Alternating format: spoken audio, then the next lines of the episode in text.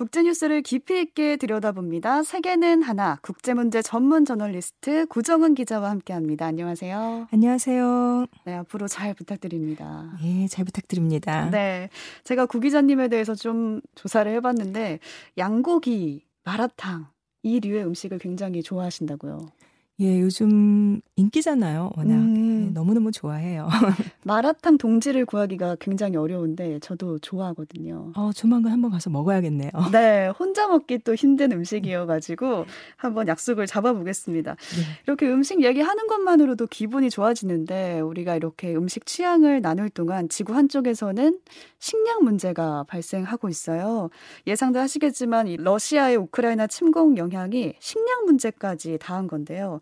전쟁이 벌써 한 달이 넘어가는데 이 사태가 장기화되면서 식량 문제로까지 이제 번지고 있는 거죠. 예, 그렇죠. 그 우크라이나 동유럽 쪽에 있는 나라죠.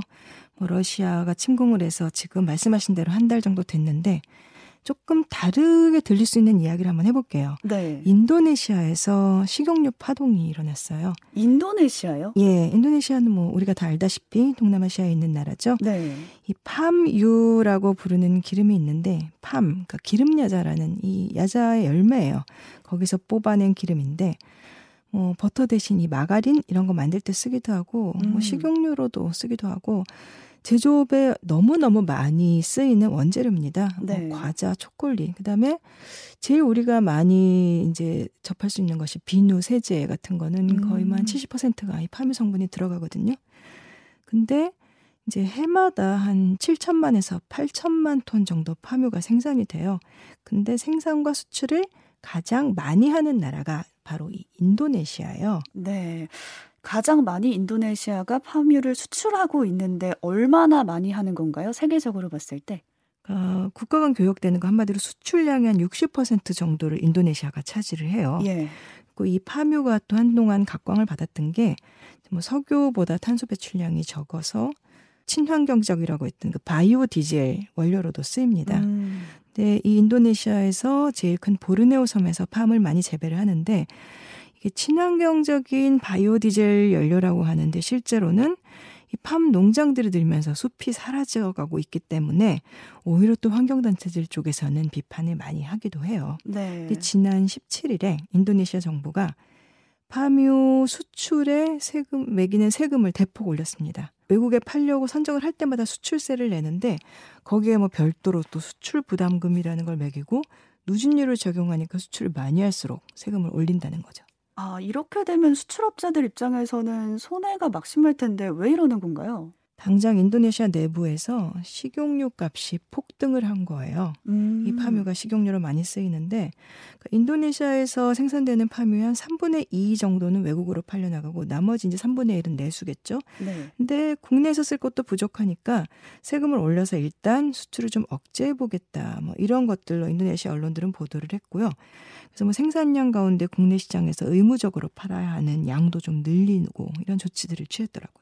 이 러시아와 우크라이나는 식용유의 세계적인 공급국이죠. 그래서 이 두 나라에서 이제 러시아는 제재 때문에 그 다음에 우크라이나는 전쟁 때문에 뭐 유채씨 기름이라든가 우크라이나의 그 유명한 해바라기 그 해바라기유 수출이 줄어드니까 멀리 떨어진 그 인도네시아에서까지 식용유 파동이 일어난 거라고 봐야 되겠죠. 네, 식용유 공급국인 두 나라가 이제 전쟁으로 인해서 공급을 딱 멈춰버리니까 다른 공급국, 이제 파뮤를 많이 생산하는 인도네시아로 사람들이 몰리고 있는 거잖아요.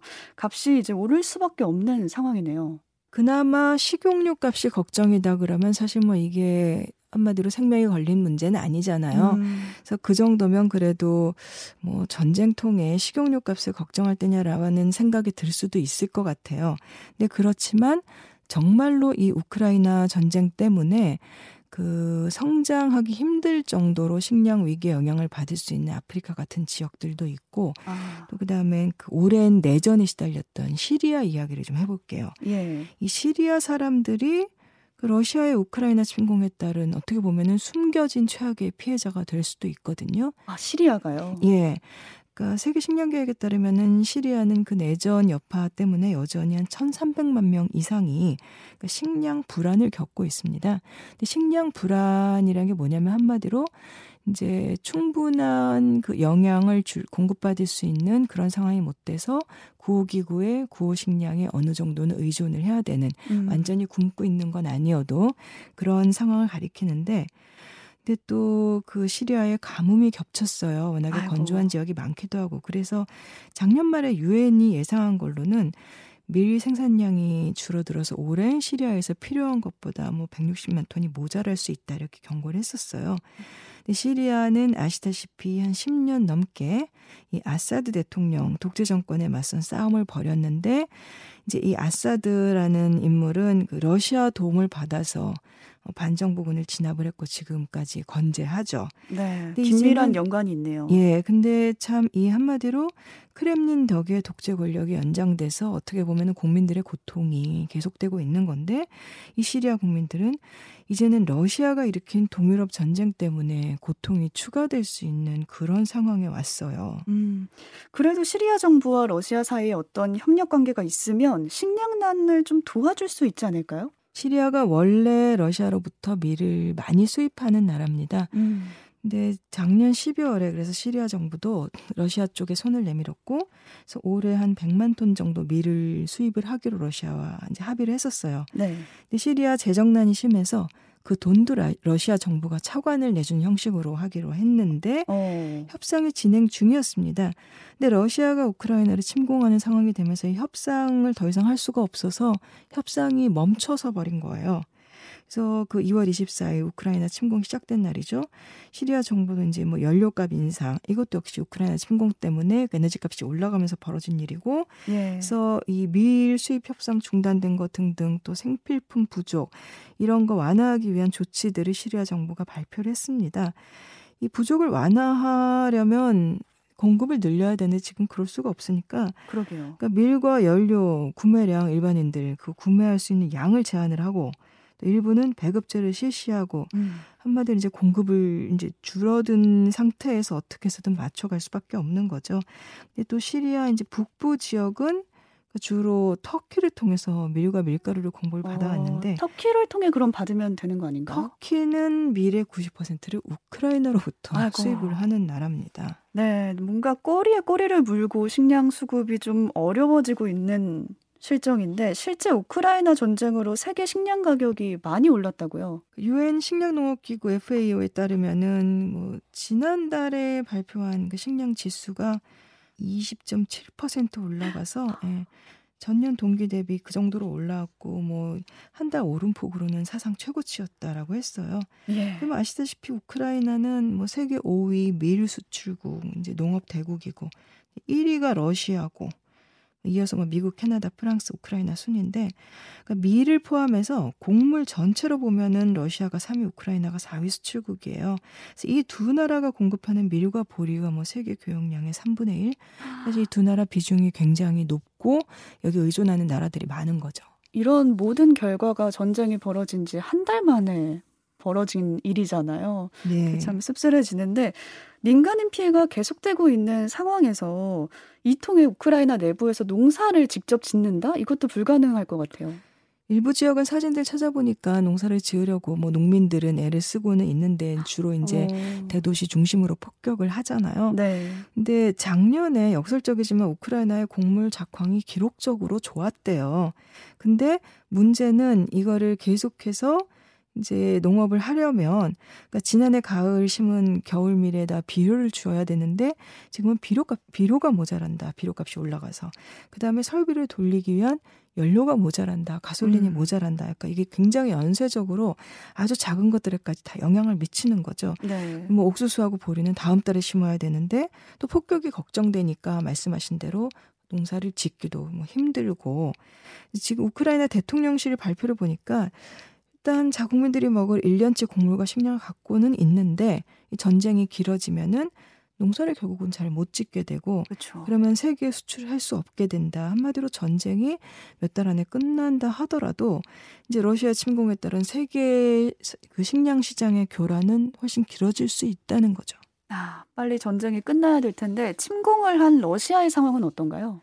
러시아는 뭐 생산에 식량 생산에 사실 차질을 빚을 일은 없죠. 네. 그러니까 이론적으로는 근데 시장이 러시아산 곡물을 지금 거부하고 있어서 수출이 잘 안 되는 거예요. 판다고 해도 사가는 사람이 없는 거네요. 예, 그러니까 사실 러시아의 이 식량 수출, 곡물 수출은 제재 대상은 아닙니다. 서방의 제재 대상은 아니지만 예를 들면 선박 보험료를 올린다든가 음. 그다음에 이제 무역 회사들이나 금융기관들이 지금 러시아가 지탄을 받고 있는 상황에서 이제 그런 문제 때문에 교육을 줄이고 있는 거죠. 그래서 곡물 데이터 분석한 회사의 자료를 보니까 뭐 3월 들어서 첫 2주 동안에 러시아 항구를 떠난 곡물 수출 선박이 뭐 73척이다. 아유. 작년 같은 기간에는 220척이었다고 해요. 네. 그만큼 크게 줄어들었다고 봐야 될 것 같습니다. 네, 절반 이상이 줄었네요. 중국의 경우도 밀가루 값이 인상됐다고요. 지금 뭐 미국 시카고 상품거래소 밀 선물 가격이 뭐 들어 60% 안팎으로 오르고 이렇게 국제적인 동향이 심상치는 않은데 예. 그러니까 중국이 기상 조건이 나빠서 뭐 올해 밀 생산량이 평년보다 20% 정도 줄어들 거다 이렇게 당국이 예상을 하고 있습니다. 근데 그 수출은 뭐 러시아나 우크라이나 같은 나라들이 많이 해도 일단 세계에서 밀 생산을 제일 많이 하는 나라는 사실 중국이에요. 그러니까 음. 세계 밀 생산의 절반이 중국에서 나오더라고요. 근데 이제 중국은 수출은 안 하고 대부분 자국 안에서 소비를 합니다. 근데 중국 안에서 만약에 밀가루 값이 올라간다 그러면 뭐 모자라게 되는 상황까지는 아니라고 하더라도 이제 밀의 국제 가격이 이 중국 상황에 따라서 좀 달라질 수 있죠. 아, 밀을 생산하는 다른 국가들의 상황은 어떤가요? 미국은 좀 곳곳에 이 밀 많이 재배하는 평원에 가뭄이 있어서 조금 안 좋을 거다라고 하고 네. 호주, 인도, 캐나다는 수확량이 올해 많이 늘 거다라고 하는데 그럼에도 불구하고 뭐 이 우크라이나 사태 때문에 세계 밀 교역량은 올해는 좀 많이 줄어들 것으로들 예측을 하고 있습니다. 근데 이게 밀의 이 곡물 자체뿐만이 아니라 지금 러시아에 대한 제재 때문에 천연가스 값이 오르게 되면은 그러니까 비료 생산이 줄어들고 그러면 세계 곡물 생산량이 더 줄어들 수도 있는 거예요. 음.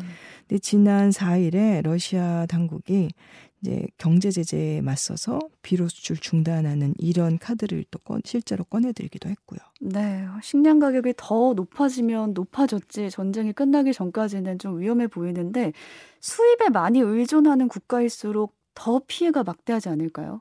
지금 그래서 전문가들이 굉장히 주시하고 있는 게 중동과 북아프리카 지역이에요. 네. 네, 이 지역을 보면은 식량 의존도가 뭐 당연히 예상하실 수 있겠지만 건조한 기후가 많고 그래서 그 수입량으로 보면은 이제 우크라이나산 밀을 주로 사가던 나라가 뭐 이집트, 인도네시아, 필리핀, 터키, 튀니지 이런 나라들 뭐 아시아 국가들도 있고 한데 수입 의존도를 놓고 보면은 중동 북아프리카의 의존도가 특히 심합니다. 식량 자금률이 음. 굉장히 떨어지죠. 근데 이 지역들은 그 이 빵값 때문에 정치적인 변동을 겪은 적이 굉장히 많았어요. 네. 뭐 너무 당연한 거지만 이제 워낙에 식량 불안이 이제 심각하기도 하고 그래서 그동안에는 빵을 비롯한 기본 식료품에는 이제 정부가 보조금을 내주는 이런 나라들이 이 지역에 많거든요. 근데 이제 원재료 값이 너무 오르게 되면은 정부가 보조금으로 지탱해 줄 수 없는 이런 상황이 오게 되고 그렇게 되면은 이제 빵값이 기폭제가 돼서 원래 퍼져 있던 정치적인 불안, 뭐 이제 억압적인 정치에 대한 반발이라든가 이런 것들이 이제 터져 나오는 상황이 되는 거죠. 네, 그 상황까지는 가지 않아야 될 텐데 이집트의 상황은 어떤가요? 그 이집트는 세계 최대 밀 수입국인데 그 인구의 대부분이 한 7천만 명 정도가 그 정부의 식료품 보조금을 받고 있어요. 근데 우크라이나 침공 시작되기 하루 전날인가 이집트 총리가 뭐밀 비축량 한 넉 달치 정도를 확보를 하고 있다. 음. 그리고 또 이집트 자체도 밀을 키우기는 해요. 그래서 국내산 밀이 이제 수확이 되면은 비축량을 늘릴 수 있다. 이렇게 국민들을 안심을 시켰는데 이 재정난 때문에 정부가 식품 보조금을 계속 지금 이집트 정부가 없애고 있어요. 네. 네, 뭐 예를 들면 작년 7월에 식용유 보조금을 줄였는데 그때 빵 보조금도 없애겠다고 했다가 그렇게 되면 반발할 게 뻔하니까 이제 발표를 미뤘거든요. 이집트에서는 1977년에도 그 정부가 식량 보조금을 끊자마자 빵 폭동이 일어난 그런 또 전례가 있었고요. 네, 이 빵이 진짜 중요한 게 2011년 튀니지에서도 시작된 그 아랍의 봄 혁명도 빵 가격이 급등하면서 그게 기폭제가 됐다는 분석도 많잖아요. 당시에 뭐 기후변화, 뭐 정치적 불안 이런 여러 가지 영향 때문에 실제로 국제 곡물 가격과 식료품 가격이 크게 올라갔고 이제 그게 그 튀니지, 이집트, 리비아 등등의 아랍의번과 결국 이어져 있다 이런 분석이 많았었죠. 예. 근데 이번에 미국 전문가가 최근 상황 분석한 거 보니까 지금의 식품값 올라가는 추세가 그 11년 전 아랍의 봄 때보다 더 심하다는 거예요. 그만큼 정치적인 불안이 일어날 수 있다라고 하는 거고 특히 이제 이집트는 밀 공급의 80%를 러시아와 우크라이나에 의존을 해왔는데 야, 80%요? 예, 지금 식량 가격이 굉장히 올라가면은 이집트 같은 경우는 정부 지출이 우크라이나 전쟁 때문에 두 배로 늘어난다. 이건 정부에는 굉장히 큰 부담이죠. 또 그 중동의 그 레바논으로 가보면은 레바논은 사실은 상황이 더 심각해요. 레바논은 2020년 통계를 기준으로 봤을 때 밀 수입량의 80%는 우크라이나, 15%는 러시아에서 가져왔더라고요. 모두 다 두 나라 국가에서. 예, 예. 네. 근데 2020년 8월에 레바논 수도 베이루트 항구에서 그때 이제 외신에 많이 나왔는데 대규모 폭발 사고가 일어난 적이 있었어요. 그래서 그때도 뭐 넉 달치 밀 비축량이 더 날아가는 이런 일이 또 벌어진 적이 있었죠.